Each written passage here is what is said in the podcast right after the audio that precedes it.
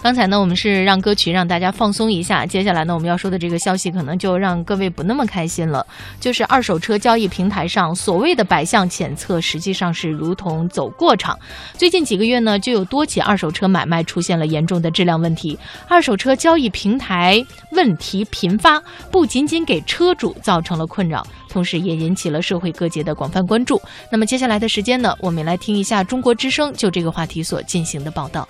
长沙的曹先生通过优信二手车平台看上了一辆越野车，平台承诺不是事故车，可是等到他交完定金之后验车的时候，才发现这台二手车曾经发生过事故。那因为优信，我觉得他们大攻击力比较强不，所以我就在优信上面找了一台。在优信二手车交易平台上，这台车被注明为认证车源，因为报价合适。曹先生交了一万元的定金，然而事情并非如此简单。当时他们是这辆网站上面显示无事故过，结果就是这个减震器换过装过呗。我在你们网站上找一辆车，明显的是无事故，而且又有你们是优信工作人员陪同我重新看车。我交了定金之后，你们体检的时候又告诉我这个是一辆事故车，啊，而且又不退款，是不是被骗？汽车减震器出现故障会导致行驶稳定性、舒适性变差。记者了解到，要想成为优信的认证车，没有重大事故的认证车源，其中必不可少的一项就是对车辆的避震器进行检查。一台事故车却通过了优信交易平台的官方认证，做出了无事故认证的承诺。那么，针对顾客反映的情况，优信二手车湖南分公司片区经理孙先生说。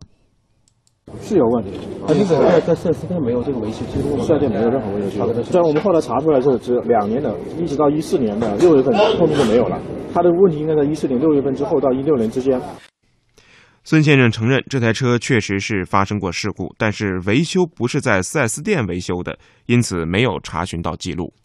我上面写的是通过复检认证，复检完了之后激活优先认证，但上面没有写没有经过复检的，没有，这个属于不存在这个。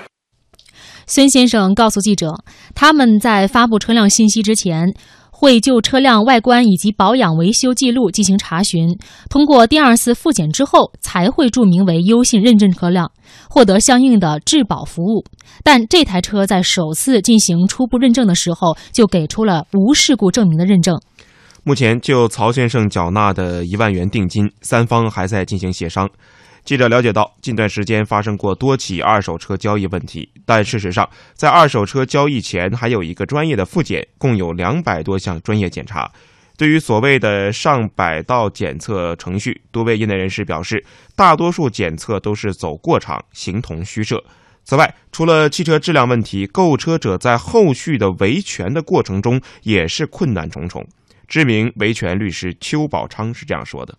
我们也希望我们的二手车的交易市场要诚信经营，要对消费者负责任，要充分尊重消费者的知情权，不能隐瞒事实，不能虚构事实。它有品质上有没有瑕疵？发生没发生过重大交通事故？那么消费者怎么维权？发现这种情况，比如发现他有差价，卖价和买家价格不一致，或者是有这种隐瞒事实，或者是不履行对外的约定的承诺的，那么可以去和他协商，这是最好的协商解决，也是最佳、最便捷也最经济的方式来解决。如果解决不成的话，可以向市场监管部门去投诉，也可以你掌握的这些证据，比如他原来给你承诺的什么情况看到的，有这个下载啊，有截屏呐，有交流的一些支付的定金，所有的凭证呢，也可以去提起诉讼。当然，诉讼可能花时间成本、费用成本。如果能够协商解决，能够通过投诉解决，肯定是最佳方式。当然，这些都走不通的情况下，可以通过诉讼来解决。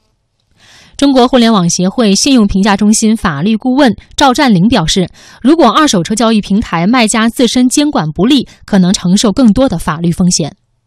首先啊，是网络交易平台上的卖家出现这种虚假宣传、欺诈消费者的情况更多。作为平台方呢，他很难去。事先规范每一个卖家的行为，